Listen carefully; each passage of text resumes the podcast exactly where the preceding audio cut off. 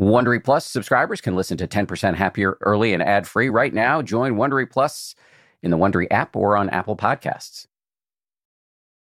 Okay, so we're doing another uh, emergency podcast. Last time was around the elections. The topic uh, this time is the holidays. So uh, we've got our um, the group of people that you call when it's nine one one time. Uh, so let's start with uh, the newest guest on the podcast, Kate Johnson. Kate, hi. Hi. Kate teaches mindful yoga in New York City at the public school in the public schools and Buddhist meditation at the Interdependence Project. Although she just said, "I don't even know if I'm a Buddhist," which is that makes her a perfect Buddhist in my mind. Um, she also holds a BFA in dance from the Alvin Ailey School and Fordham University, which undoubtedly makes her very fun at holiday parties. Yeah, I'm a winner. You can move. uh, David Gelles is here. Hey, David. Hi. David is a reporter for the New York Times. He, this is his third appearance on the podcast just because I love him so much. Um, he runs a section at the Times called Meditation for Real Life, which is awesome. And he also wrote a, a great book called Mindful Work, uh, available at fine bookstores everywhere. And then Sharon Salzberg is here.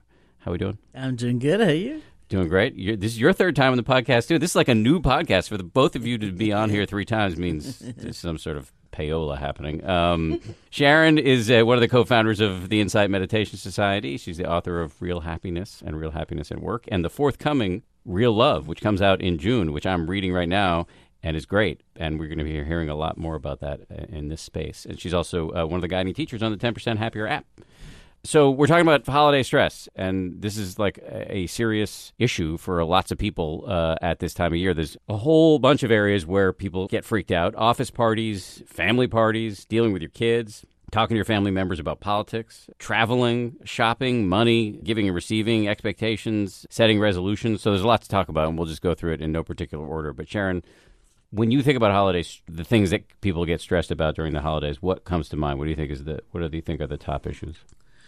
Well, it's actually something David brought up when we were just chatting before, which is expectations. I think and thwarted expectations, and and a kind of almost like it's a, it's a really intense word. It's something I'm I'm very interested in. It's almost a kind of humiliation. Hmm. I don't have enough. I can't give enough. I'm not enough in the eyes of these people who I only see once a year.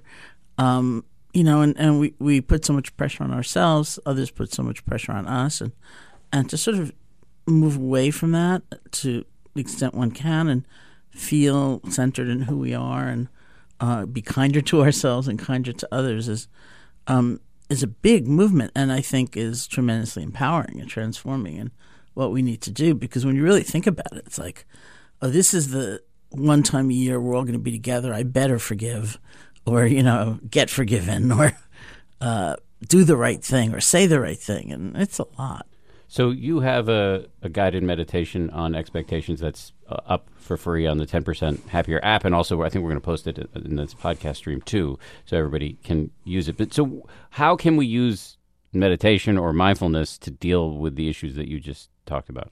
Well, I think anytime we're aware enough to see an assumption arise in our minds, to see the self talk, basically, we can uh, step back enough to see it as a thought rather than having internalized it so deeply and taken it so to heart, then uh, we can relinquish it and and be happy, you know, and, and happy in who we are. And it's just a question of being aware enough to see it quickly and having enough kind of flexibility of mind so that when we see it, we don't freak out like, oh my God, you know, I've been meditating all this time and it's still here. David, you before we started recording, uh, Sharon referenced this. You you zeroed right in on the issue of expectations. What what, what comes to mind when when that issue uh, is raised for you? If you think about what so many people do during the holidays, they create this idealized, like Hallmark card, Norman Rockwell version of what their lives are supposed to look like yeah, for the I next couple days yeah. or life. and and it's absurd because you're locked in a room it might be snowing outside with your family and there's like lots of alcohol and that's not a recipe for for normalized calm relations and so the pressure we put on ourselves, to use Sharon's phrase, um, to fulfill this expectation that somehow the next spell and these events, be it the, the travel I go through and the dinner party and the opening of presents, uh, is all going to unfold in this seamless, you know, made for television way with like soft candle lighting and snow falling outside. That's just not real life.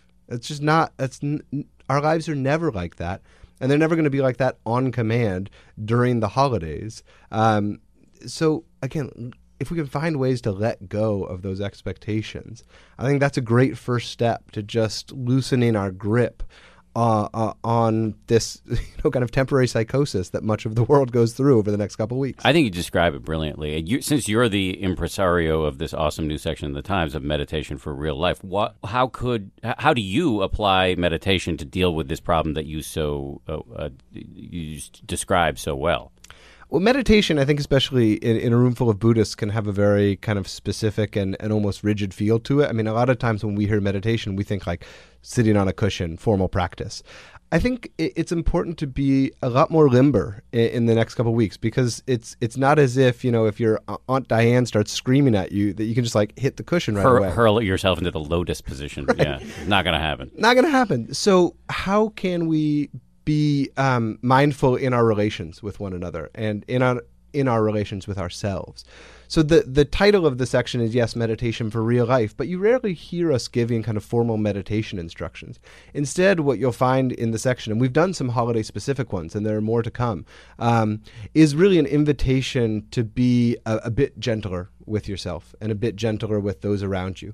Uh, so we did one about how to be mindful at the Thanksgiving table, and it was um, some you know simple tips about being mindful and grateful of some of the sensory experiences around you, but also of of just being um, kind and compassionate to those around the table to try to kind of reduce the interpersonal stress levels, even if they're pissing you off. Even if they're just especially if they're pissed especially yeah. that's exactly right. Um, tomorrow morning uh, actually it'll probably be posted by the time this uh, podcast is live Tara Brach tells us how to be mindful with your in-laws. Right so Tara Brach is a famous meditation teacher based out of dc so she's going to be doing one of your uh, well a column that by the time this thing posts will already be up on the internet uh, how to be mindful with your in-laws so what does she say well, I, don't want to. I don't want to speak for her, and I'm not reading it um, uh, now. Though I, I, could, I could pull it up in just a minute.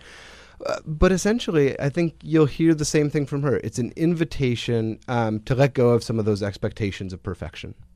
And and if if I have any theme going into this holiday stretch, it's to to to let go of the expectations of perfection. I love that. Kate, what stresses you out the most about the holidays? uh well, you know, um, I actually really love the holidays. Nice. I was trying to scan my mind for you know the things that are I find the most stressful. I think, um, I, I, mean, I really relate to this theme about about expectations and the way that um, I occasionally catch myself constructing a, a, past that didn't actually happen with a family that that didn't always ever look like a, um, a Norman Rockwell family. Um, and uh, I have found meditation to be incredibly helpful with working with that. That often, if I'm able to let go of my expectations, I find myself more available for for what is actually there, which is a lovely family. It's a wacky family. It's a spirited family. It's a family where we we don't cook very well and where we, you know, we burn things and yeah, we we pick at each other, but um, we love each other, you know. And so to be able to um, access you know the care that is is actually available rather than demand that it comes in a particular package has been really helpful for me I love that you said that you love the holidays. I think that's a really important point that I probably should have hit right off the top. Is I love the holidays too. It's there. It's a great time of year. It is also stressful. I mean, yeah. uh, it's heightened in every way. Um, so thank you for saying that. You talked a little bit about this, but I'd love to probe a little further. Mm-hmm. Where do you find meditation coming in most useful?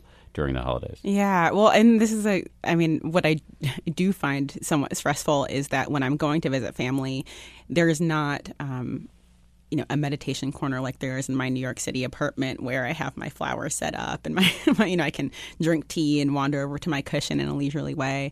Um, you know, one year, my sister and I woke up at 7 a.m. to my mother, you know, blasting holiday carols and um, and baking already downstairs. So I think the um, the deficit of private time is something that I struggle with in terms of maintaining a daily meditation practice. And um, I love what you said, David, about flexibility. That it might not be the forty five minute practice that I that I do at home. It might be um, you know, five minutes when I wake up and pretend I'm still sleeping in the morning Mm-hmm. before my, my you know, nieces and nephews come in.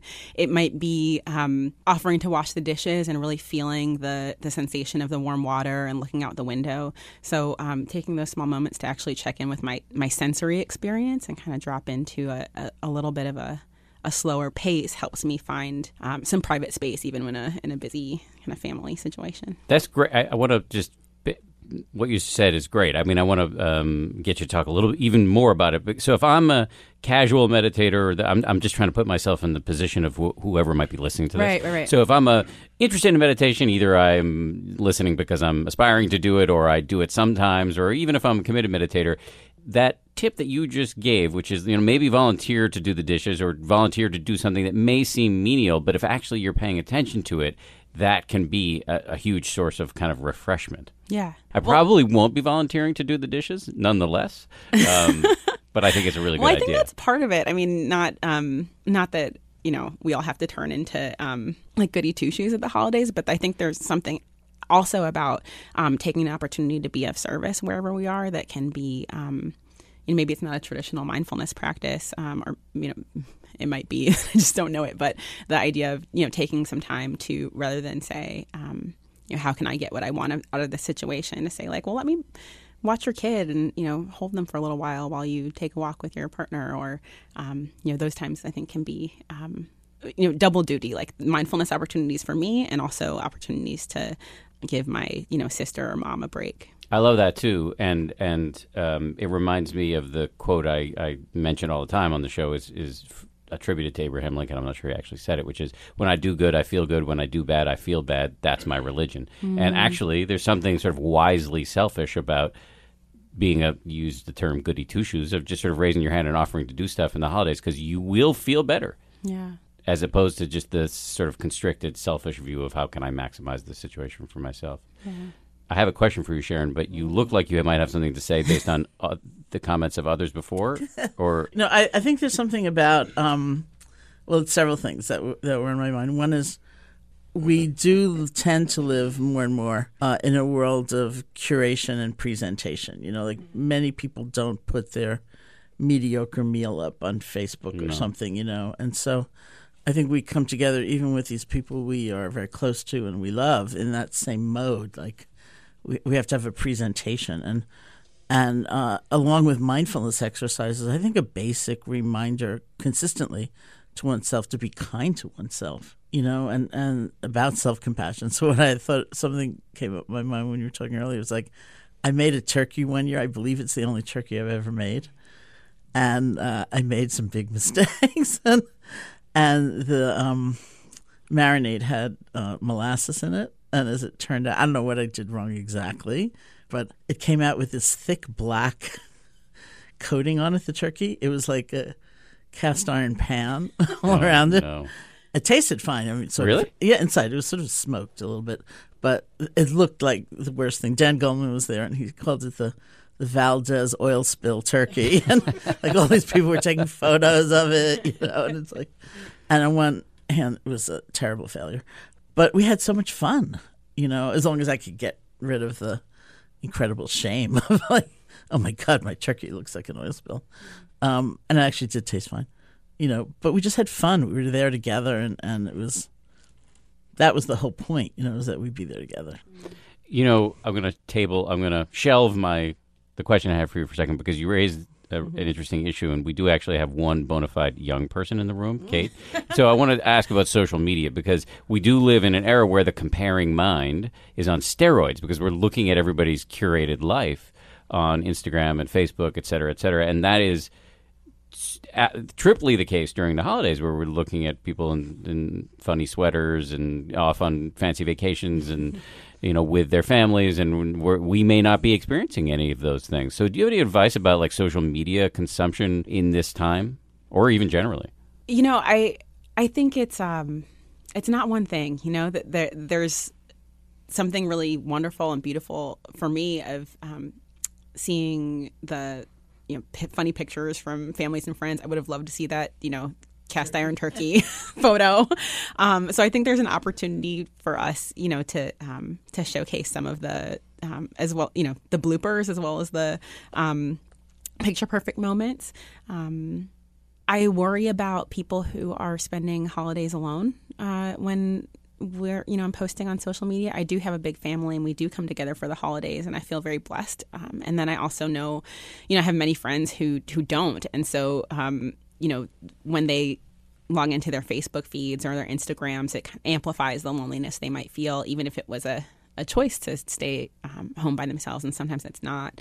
So um, you know, usually where I show them love is offline. Like I remember to, you know, try to reach out, um, just pick up the phone and call, or send a text message or um, a note uh, to to make sure that folks who aren't um, posting a bunch are, are feeling feeling good, and um, and also you know to try to remember not to have my face in my phone the whole time, you know, like to actually have the experience that I'm trying to broadcast to the world and not miss it because I am trying to get the frame right. But what, what do we do? I'll throw this question out to the group. What do we? I mean, social media just presents such an interesting challenge because we do have minds that naturally compare ourselves to other mm. Homo sapiens. That is just the way it is. We are as mammals comparing ourselves to other mammals all the time. And so, if you're looking on Facebook and Twitter and Instagram, you're going to be seeing happy, happy pictures, carefully curated, and it's it's impossible uh, or difficult not to compare it to your own life. Does anybody have thoughts about like how we could structure our media diet during this time of year to avoid some of that, or uh, a, a mindful way to approach social media? I don't know. I'm just throwing this out to the group. I have drastically reduced my social media consumption, and I think it it it um, came. Wasn't that because you were so exercised about the election? It, it was, and and what I've found, in fact, is that um, though that was the initial prompt, it's it's had durable and uh, largely beneficial effects long after the uh, election was the the immediate cause. So you found actually a happiness spike. Uh, sort of- Dramatic. interesting. Just I'm I'm just using social media less. I still like post a picture of my kid every week or so, um, but I've I've uninstalled social media apps from my phone. wow. and and it and I'm reading more. I'm I'm present more. I'm I'm doing mindful walking more in the city. I'm noticing more things. But that's pretty radical. I mean, I, I would have to imagine there is, since we're talking to Buddhists here, a middle way where you can use social media. I mean, I know Sharon's very active on social media, where you can use social media and yet not be miserable. Yeah, but it, but it is it is designed to be addictive, and they're pretty good designers. Yeah. So I mean, you find me the person who who has a lot of social media uh, apps on their phone and is engaged and doesn't check it a lot. Yeah. I mean, the if you use it, you tend to use it a lot. I think social media is actually one of those things that is kind of designed um, not to be used in moderation. It's it's designed. I mean, these guys, that their whole point is to get you to spend as much of your day as you can on their website. Well, So she, you're tweeting a lot, Sharon. Do you think you're addicted? I also cut back radically around the time of the election, and, and since it's it was uh, different, and uh, but I'm part of what I've noticed is that well, the the great temptation is to use it as a, a platform for presentation. You know, you can also uh, really either find people and reach out, or you can um, have that sense of blessing. You know, probably the things I write that are most often retweeted are simple loving kindness things like may all beings find peace you know may all beings find happiness in the causes of happiness and suddenly that's going everywhere. And so you know even in a time when someone may be feeling really lonely or cut off that you know there's something about that appearing that's like oh not only could i be the recipient of someone else's care i can actually be generating it even sitting here in my apartment you know wishing i had a different scene. Uh, I can be generating that, and and people participate in a different way.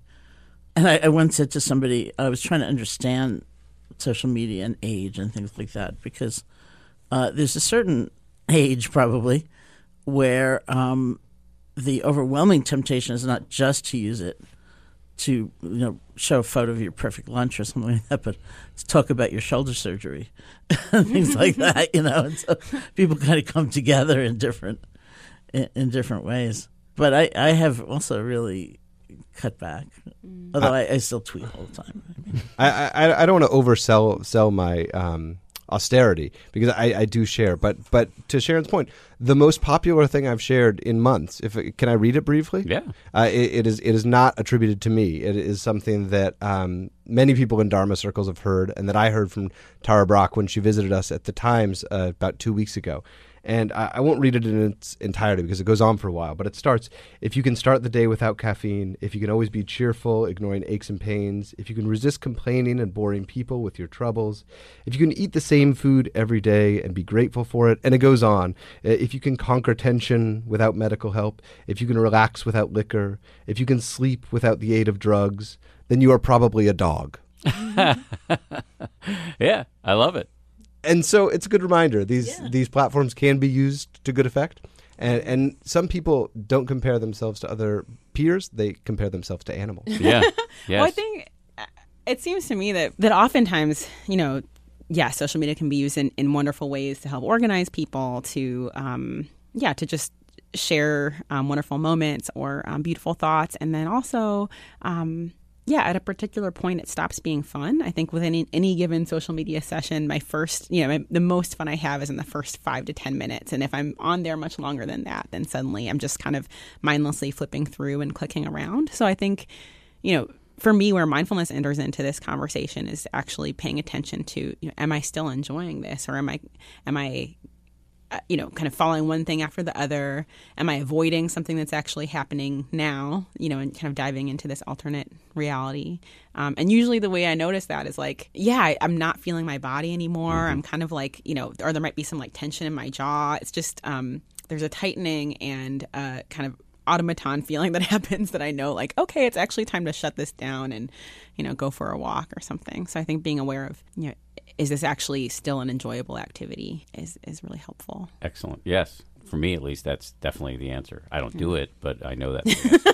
I, I know it's not enjoyable and I continue to do the same thing yes. No, I'm, I'm, I'm, I'm a junkie. Um, but Sharon, what I was going to ask you earlier, we've kind of touched on a little bit, but loneliness, huge problem during the holidays. Um, any thoughts on you know how one can bring a meditation practice to bear on this issue, which can be could really gnaw at you? Yeah, well, it's, it's a terribly, terribly painful state. It's also the kind of state where, I mean, I think society um, tells us we should never feel it. You know, like to sit down and actually feel it and hang out with it and spend some time with it. Like feeling like boredom, feeling like loneliness, it's just unthinkable. And so we will do anything to avoid it and usually do do anything to avoid it. And, and sometimes what we do is very destructive. And so to actually hang in there and, and accompany that feeling with some awareness and kindness toward oneself, not endlessly, you know, but for a few minutes anyway. And So the difference between wallowing and Yeah. exploring with with Yeah. mindfulness. I will say so. Yeah, yeah, yeah. Yeah, because if you wallow in it, then you're just drowning. You know, you're lost, and, and it's it's so painful. But exploring it is is kind of interesting, and and sometimes you know the steps we take uh, to move away are don't have to be because we like loathe the state we're in or we loathe ourselves because we're feeling it, but we we recapture some energy, you know, by hanging in there with it, and in that energy we can reach out to someone who's really in trouble. You know, I have friends who were kind of lost and really depressed, and some of the greatest happiness they recaptured was helping others. You know, going out and volunteering in organizations, making sandwiches for people who are homebound and you know ill and things like that, and and it was genuine joy. You know, and and even you know when going back to social media, you know, I've I spent some time recently with people who are kind of self declared introverts, the kind of people who say our our funny line was if you're in a workshop or a seminar, the four most dreadful words you can hear are now choose a partner. Because you know you have to like gaze soulfully in someone's eyes really soon, and you're just going to want to die. You know, and if you're if you're really shy, or if you're if you're uh, more kind of loner in that way, not necessarily lonely, but you know, uh, more introverted and reaching out to somebody without the sort of social anxiety of being together in the same room and having to look in one another's eyes is kind of a great thing. And uh, I would think it's it's a you know it's a good step for a lot of people. Volunteering is as close to guaranteed happiness as you can come up with. I mean, it really, and it's kind of hokey. It's hard to talk about without lapsing into cliches, but it will do the trick almost every time. Mm-hmm. And it's related to other things we've been talking about. I mean, volunteering at a soup kitchen is not dissimilar to volunteering to do the dishes Yeah. for your family. It's and I don't think it's in the context of the holidays so different than really focusing on the act of giving, um, and and remembering that just like me, everyone's experiencing holiday stress, and if I can make it not only about mitigating my own holiday stress levels, but actually seeing what actions I can perform that might uh, relieve others' holiday stress. I think that's another useful framework um, that can help uh, both, uh, as Kate was saying, uh, you know, selfishly maybe put me in a good space, but also potentially uh, help others. And I think that can happen whether you're with your friends and family or even if you're alone. So, so talk about the joy of giving, because again, it's hard to talk about almost any of these things without sounding, uh, you know, Yeah, I read that. I read that on a Hallmark card Yes. on my way here. right, right, right. But and yet, and yet, it's a real thing. So when and, and it's actually you can use the, your mindfulness, which is just paying attention, to notice what it feels like when you give something to somebody, and actually, it feels really good. you said it, and it's a cliche because it's true. But I think one w- one way to think about it is is to try to get out of the transactional mentality that we have that, that we can even have with our um, our closest relations. Um, you know this this uh, balance sheet of, of what we're giving and getting over the holidays can be tyrannical in our mind and, and really quite unhealthy. Um, and I think it's particularly acute during the holiday season. But it's it, some version of it is often going on. I mean, e- even in a marriage, um, you know, who did the dishes last? Who who changed the last diaper? Th- this kind of scorekeeping can be um, really quite destructive. So what do we do about it? Well, listen, I, I, I wish I had like the magic bullet, but, but there isn't one. But one way that I find is useful to break the cycle is to try to kind of tune out the score and just focus on the, as you said, the act of giving, the act of caring. And I mean, it's, uh, I don't know. I'm actually wondering if there's this term, Sharon would know it. Is there a term for metta in action? I mean, because it's, it's Metta, let me just define that. Metta means loving kindness in Pali, which is the ancient Indian language that Buddha spoke. Anyway, go ahead, carry on. Thank- Thank you, Dan. And Sharon's the expert. We have the expert in the room, but but it's it's the it is the I believe it comes from the same place. At least in my experience, when I'm practicing metta on the subway as a way to get through a tough commute, it, it feels. You actually do that? I do. Yeah. Yeah. So Um, you'll be just be sending uh, loving kindness to like other people in the just in the to subway. strangers on the subway car. Very Do you look like a total weirdo while you're doing this? yeah, because I'm go I I'm w- wagging my fingers in their face. It's like no. Reiki massage. no, I actually uh, I, I try to do it with my eyes averted to the dirty floor. Gotcha, gotcha. Um, but it's coming from the same place. I mean, the feeling I get, which is why I suspect there is kind of a Pali term for it somewhere in the canon. It, it, it the the feeling in, I mean, now to also sound like a Hallmark card, like the feeling I get in my heart when I am uh, performing an action, you know, sh- purely out of benevolence.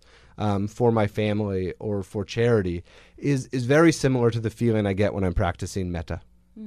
And so I don't know. W- w- Am I off here? Or are they? No, I'm- I are don't know they- that do they have the same root word? Well, I, and part of my response was, I wonder if compassion is the word for loving kindness in action, in effect, you know. But then I thought, oh, I'm going to give you some word, and then it's going to be on that site. Like Buddha never said this. There's a big red stamp on it. Like, no, I didn't say that.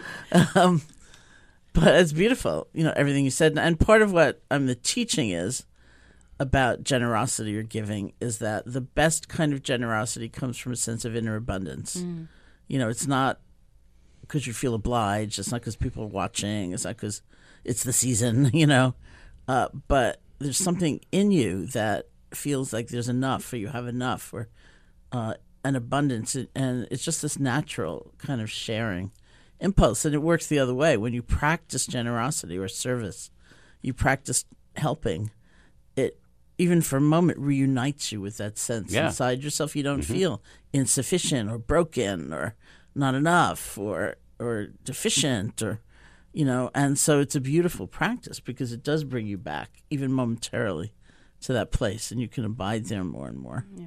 And it's mm-hmm. a practice that predates the greeting card industry. I just like to Yeah. say that mm-hmm. we should actually Good re- point. reclaim that. true. But you know what I also thought? I thought maybe the hol- part of the greatness of the holiday season is that we can talk like that, mm-hmm. you know, and that sound like completely bizarre. like you know, may the blessings of your life abound, you know, Happy New Year or something. We can say that to one another.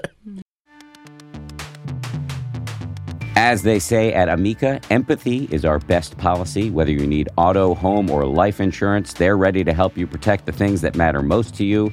They're a mutual company, customer owned, in service to you. Amica representatives are here when you need them, and you can take comfort knowing a real person will be there on the phone to take care of you because the greatest measure of their success is your satisfaction.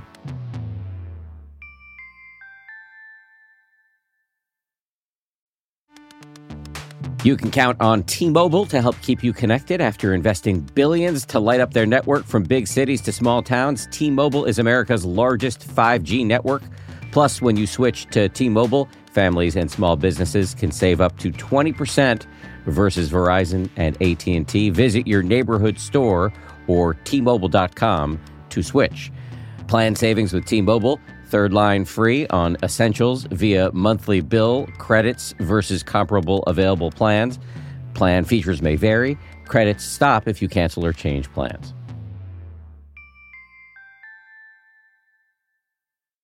Okay, let me ask you about an area where I know that sometimes we all, um, you do a lot of this, um, traveling. And sometimes traveling can provoke sort of murderous impulses. Um, uh, so I'm just going to go around the horn here, start with you. Um, tips for not losing your mind when traveling, and um, let's even just keep in mind parents for whom traveling is triply hard. Yes, I mean it's not triply hard for people who are sitting in the same cabin as the parents and the kids, but it's hard. I mean, there, there's some of the basic things like remember to breathe. And I always try to remember the humanity of the person that I'm speaking to because it's sometimes hard. You know, they're the ones delivering the message that we're going to sit here on the runway. Hard to say why. but, you know, uh, the other week I spent the night in Dallas at the airport hotel because my first flight was 45 minutes late. And so, by, you know, there was no time to catch the, the connecting flight. And, and I realized, you know, you, you could easily spend the whole night like fretting about the fact that you're in Dallas. So you could say, I'm in Dallas for the night. Let's get what some do you know?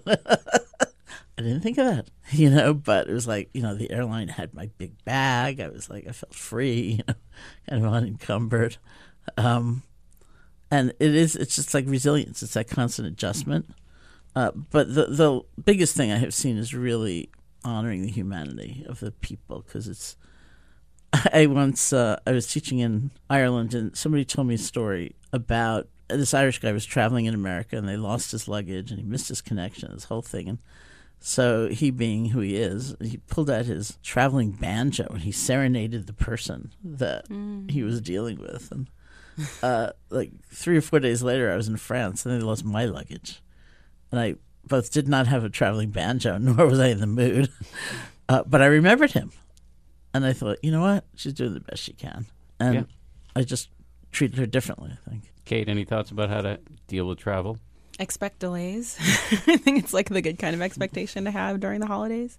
Um, yeah, everybody's trying to shuffle around, you know, and everybody wants to get there on time, and everybody's got somebody waiting for them, and um, most of us will experience delays. And um, I think going into it with some kind of reasonable sense of, I don't know, perspective, right? That we'll get there eventually, and um, it helps to carry snacks if, you're, if you're like me, and um, I like the way you think. you know, avoid the hangries. it's really, um, uh, I could travel with you.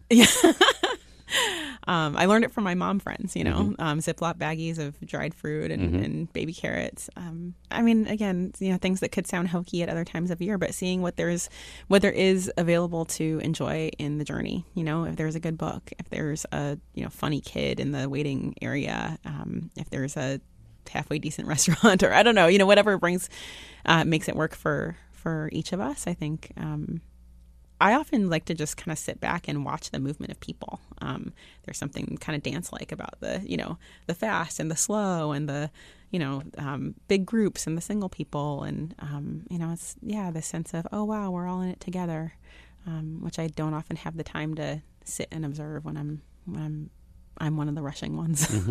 hmm Nice. as much as anything I can think of, travel, especially a- airport travel, exposes the illusion of control. that Yes, we I was have just thinking about over that. our own lives. Yeah. Uh, so often, it, it, be it in our personal lives or our professional lives or our social lives, we we really fool ourselves into thinking that it, it's all up to us. And travel just makes it clear it's just not the case. Uh, we we exist in a dynamic, interconnected world that um, frankly can at times just pay little regard to your schedule and your next flight time.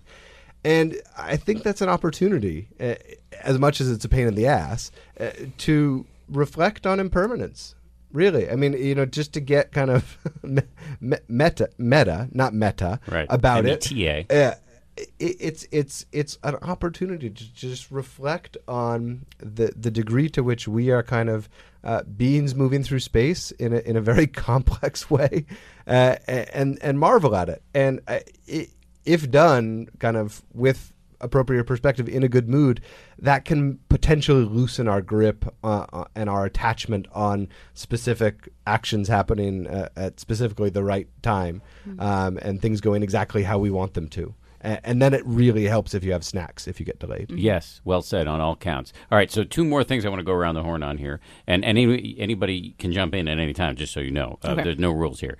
Um, uh, so we'll go around the opposite direction. I'll start with you, David. Office parties. People freak out about office parties. You got awkward interactions with your boss. You drink too much and you act like an idiot. Uh, there's an enormous amount of food and you eat too much of it. Um, there, this is filled with, with landmines. So, any thoughts on on harnessing the power of one's meditation practice, uh, whatever stage it's at, to navigate the office party? Well, mine is tomorrow night, so I'll let you know how it goes.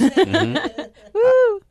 Listen, I think it's. I think I read this on a Hallmark card. Stay true to your principles. What are your values? And I think that's that's something that uh, we probably don't check in with ourselves and uh, routinely enough about. But uh, going into a dynamic situation like that, where there's probably going to be a lot of temptation, before you walk in there, just ask yourself, you know, w- what are my values, and can I stay true to those? And I suspect the answer, uh, you know, you may value dancing, but you may not value dancing on the table, and you you may value um, a, a good drink, Unless your initials are Kate Johnson. but you may not value twelve drinks.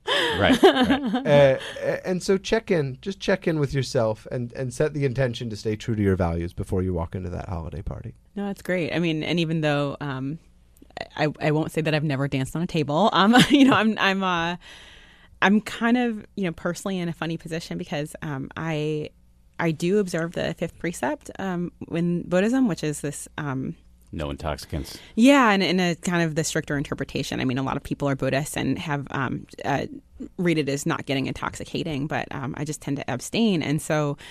Um, so yeah, office parties can be a little a little weird and awkward. Yeah. Um, I think for me, I often um, just ask myself what my purpose is there. You know, it's to often to you know to celebrate our achievements over the year, to connect with people I haven't been able to connect with often, um, and then when I've achieved those purposes, it's time for me to go. um, and uh, so I find that to be really um, kind of helpful to kind of check in, and I also.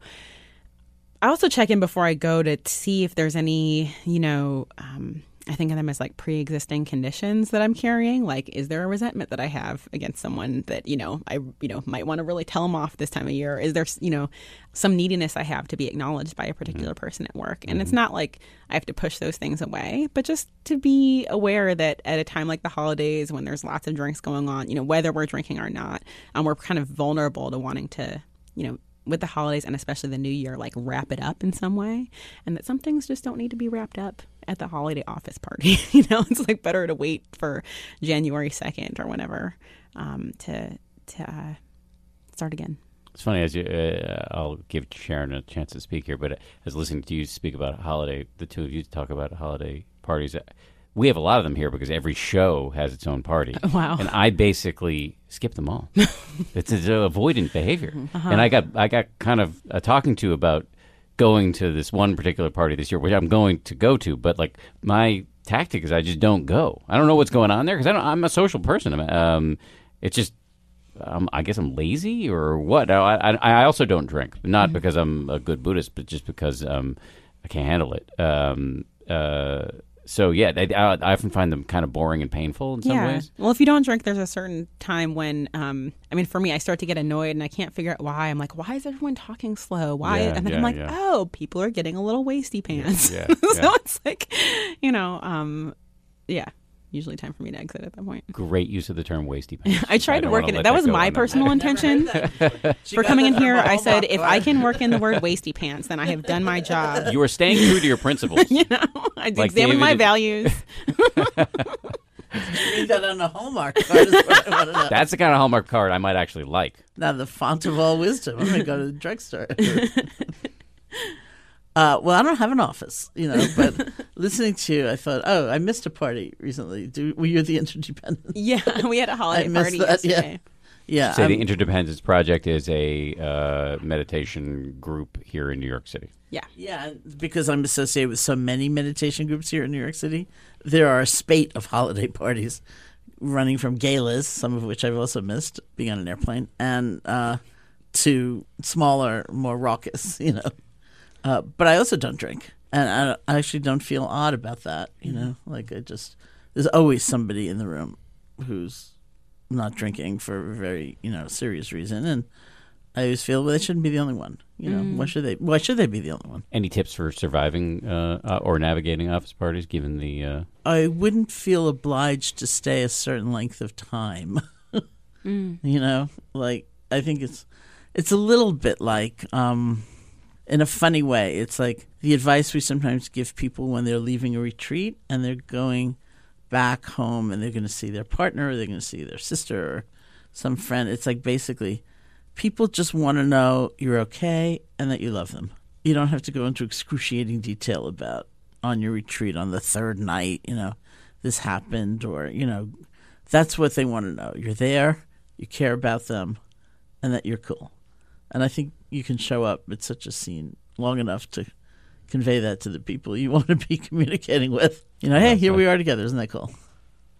now peace? Um, so okay, so my, here's my last question. We'll go back around this way, and but again, this is anybody can jump in at any time. Resolutions. Yes. And the resolution that I'm most concerned with is uh, I want to start meditating in the new year. Um, a lot of people set this as a resolution, and it's a very hard resolution to keep. Why is that, and what practical tips would you give people who want to keep this resolution?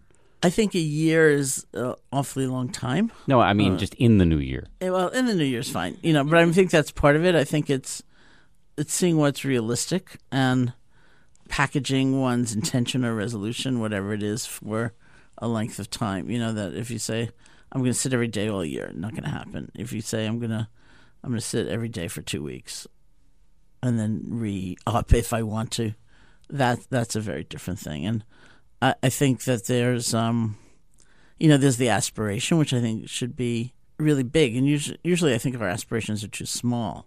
Uh, it's not just that I'm going to sit every day, but I'm going to really um, explore myself in different ways. You know, I'm going to get to know myself in, in different ways, and this is going to be a part of it. And so it's like having the aspiration be really big and broad, and, and then within that, realizing there might be some days that that's one minute, you know, and other days is 20 minutes.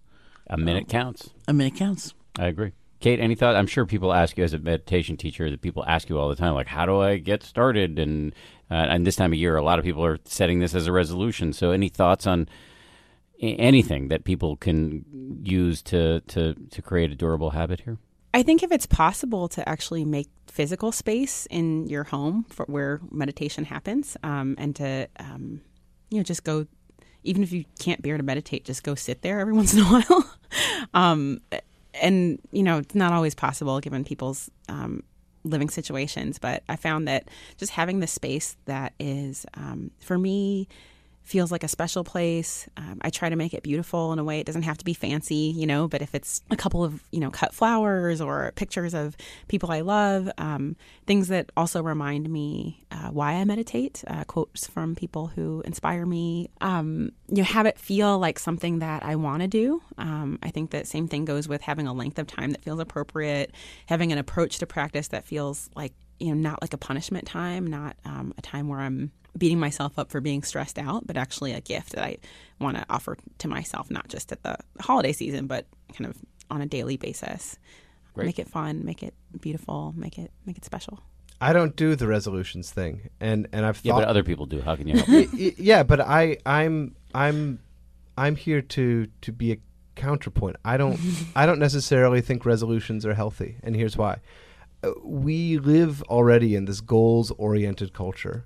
And by setting specific resolutions, we again are setting ourselves up for this transactional success or failure mentality with with something that's about our own health and wellness o- oftentimes. So I for a- I, I don't know. I've never done the New Year's resolution thing, and that's why because I don't want to set myself up for failure. Which isn't to say that I'm, I don't have the intention and the aspiration to to be healthy and to to have better habits and to have a positive impact on the world in the new year. But I'm not convinced that uh, New Year's resolutions are the appropriate um, framework for me to make those changes in my life. Fair enough. Fair enough. Um, Can I ask you a question? yeah, yeah. Anything? I have a question too after you. Okay. this could get dicey. no, I'm just thinking when when people give you feedback about the app, for example, Yeah. do they say that having a program helps them stay the course with some something rather than you know sort of making it up themselves or having to find the system themselves? The things we hear from app users that, about why they like it, um, there are a couple things. One is that the dosage is small. That every day you uh, you let's uh, you can either go into a course or you can go onto the just meditate section and just meditate. Um, and there are all sorts of lengths. And so even if you're on a course, it's a short video and a short meditation, and uh, that's great. Or you can go onto the just meditate section and do a longer one or a shorter one. So it just seems doable. The other thing is that we have this coach that's available. It's like an actual human being who's an actual meditator who's been doing it a long time, and you can text that person right through the app, and they will get back to you quickly and answer your question. And I think that those two, th- those are the two things I hear the most about why people, you know, why we have a high retention rate. Kate, I'm fielding questions. Anybody? Well, it's not a personal question, but I, although it could be, um, if you want to respond. But I was wondering if we were going to talk at all about, um, like, talking with family about politics, or um, Yes, that seems like that. a major yes, source of stress. Yes, uh, I would love to hear your thoughts on that. Oh well, um, crap. Or, I or mean- do you want you want Sharon to hold forth on it? I was hoping Auntie Sharon would enlighten us about how she works with it. I mean, I, you know, my family's a mixed bag, and uh, I'm on the more kind of politically radical side of, um, liber- you know, progressive leftist radical side of of things. Um, but uh, not everyone in my family is, and I've really been. I guess my tactic in past years has been to not talk about politics, to avoid the topic, and just love people for who they are. It's like my not going to office parties. Right. Not exactly, but close. but um I uh But it's avoidant. avo- yeah, That's it's avoidant guess my is, behavior. yeah. Yeah. it's and and I'm and I feel like it actually um it it might have been unwise. You know, I'm wondering if there there um isn't more that I could have done or should have done to have conversations with um with people who have at the end of the day similar values and um make very different conclusions about what that means in terms of their, of their political engagement. Um, Yeah. I'm wondering- Sharon, you have any thoughts? I think it's a great Uh, question. It is a great question. I'm looking right we, at we probably should have. We probably should. Honestly, we probably should have addressed it earlier on. It's a, it's a Yeah. fantastic question. Well, I mean, I think you know, it's a difficult conversation for many people to have. Um, it's always good to look at your motivation. You know, are you trying to talk somebody? Or you're trying to persuade somebody to your point of view. That's probably hopeless. um, I think there's something, and it depends on the nature of the relationship. How vulnerable do you want to be? You know, if it's the kind of relationship where you're okay being truly vulnerable, then you can be truly honest. You know, like I'm scared or whatever. You know, I, I find myself feeling this about what I think is likely to happen, and you know, it's not in every relationship where you want to disclose something like that, but um, it, it's usually more skillful rather than. You know, I find your point of view repugnant, and I believe it's the downfall of civilization. So, thank you so much for the coming apocalypse. Right. You know, I mean, it, it's it's revealing what what one is feeling, and if unless you're and if you're feeling triumphant, happy, and you know that's what you you reveal, even in a situation where maybe not everyone is going to agree with you. And so, um, you know, it depends. But I, I think that's really the cornerstone: is seeing your own intention and and feeling out what seems most appropriate or skillful in that context. I'm just reminded that we we in the election stress podcast touched on how charged this can be to have dialogue with someone in the opposing party because it, it's it's not a it's not that we like different sports teams it's that we fundamentally believe that the uh, decisions that are going to be made by uh, the other party um, are are damaging and are going to increase suffering for all sorts of people. Like m- millions and millions of sentient beings could get really harmed by certain policies. Yeah, that's and so, feel. a- and so when w- that's not easy to resolve, right? That's like really tough, and that's not something that I that is easy to work with or sweep under the rug. So I don't have a good answer. I mean, that's and and when someone in your family holds that view, I don't know what to do. I. I I just don't. I mean, this is we're like reaching the the event horizon of of my of, of my uh, acquired Buddhist wisdom. it's like I don't- we've we've reached the limit. You know, it might what do you do? Really? No, no, go ahead. Well, uh, you know, just hearing you talk, I think like, oh, it might actually be a um, a moment where we bring in where we look for complementary wisdom to support the Buddhist wisdom. Um, as, as you were talking, I was remembering something that um, are y'all familiar with the organization SURJ? It's um showing up for racial justice. It's an organization, and they did this um, kind of Thanksgiving holiday toolkit, and I think they even had like a, a helpline where they had kind of um, where you could text people if you were having a difficult conversation about race and racism, and they would respond to you with like support, live support around talking That's to awesome. your your. You know, I wonder if they're doing it again for Christmas. I haven't heard anything, but um, but they did have this kind of question and answer toolkit where there were like hypothetical kind of questions from or, or statements that you might encounter with family members who um yeah who voted in a way that that um you know for me makes me feel you know it seems like not so much of a, a partisan issue as it does a human rights issue um the, the Trump presidency to me. And so um to to try to get it beyond you know party lines and start to talk about well what do we actually care about um, and how can we show the, the people that we care about the communities that we care about that we care about But, but one thing I would say, you know, the, the one of, some of the best advice I've gotten in in meditation is the power of interest slash curiosity. Yeah. So I actually think this is uh, applicable in these conversations, especially for me as a journalist. You know, to to just be curious about what is the what are the views on both sides, and um, if you actually do that with a genuinely open mind, or as close as you can come to an open mind, you may learn something. And um, so I, I, that's what I would say. And I found that that skill, which I think is one of the few parts of meditation that comes naturally to me because I'm a journalist, of just wanting to know more about everybody's views. Um, can make these discussions much more fruitful and interesting. The only other thing I'd say is that I think part of the answer to your question is something you yourself said earlier, which is actually the, the and again this is going to sound a little hokey here, but the mm-hmm. body is a great feedback mechanism, mm-hmm. and so you're having these conversations, and if you're actually like if you have a scintilla of self awareness, you'll see, oh, like I'm starting to freak out here. You know, like my chest is buzzing, you know, my face is turning red or whatever. That's just a great way to know, okay, maybe I need to steer the conversation in a different direction, or maybe I'm about to say something that could, you know, create a permanent rupture in my relationship with my uncle or whatever. Right. Um, I just find that really useful. I don't. I'm not great at doing it, but it is.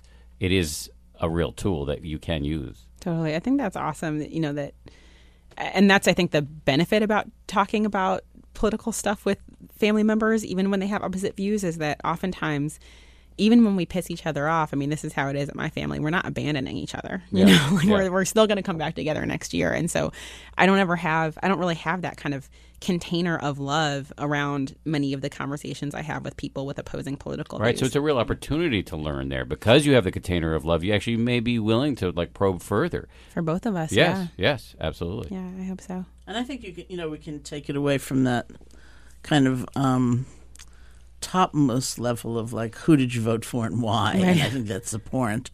Um, you know, when you said issues and, and even more than that, the stories, it's like the lived reality of people, you know, who are maybe facing this or facing that or, you know, whose life prospects have changed with the mm-hmm. results of the election. And Yeah. and you know that's the interesting conversation. That's really something I'm curious about. You know, like how how do you feel about that?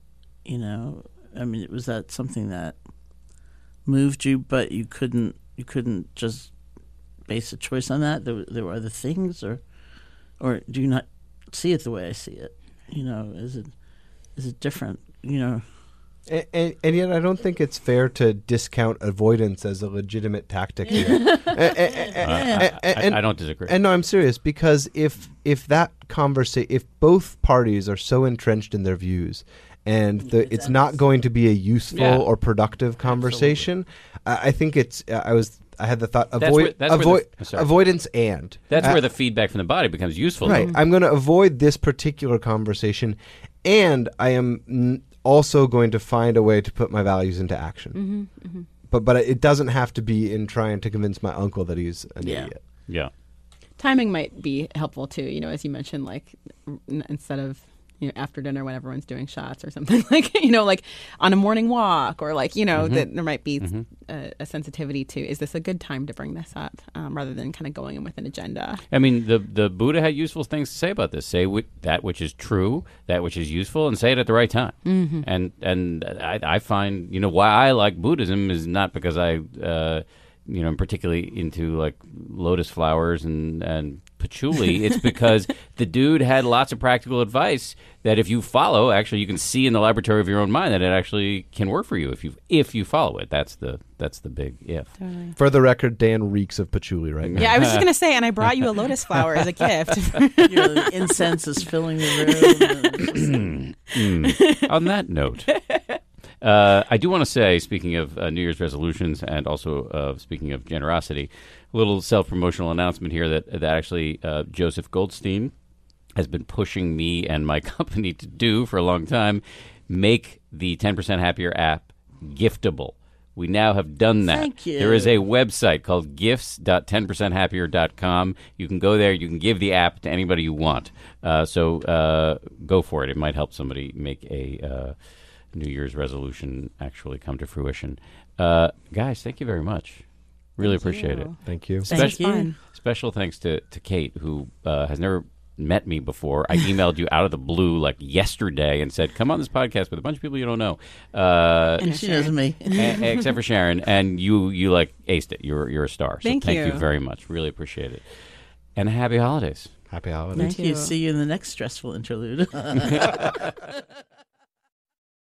If you like 10% Happier, and I hope you do, uh, you can listen early and ad free right now by joining Wondery Plus in the Wondery app or on Apple Podcasts. Prime members can listen ad free on Amazon Music.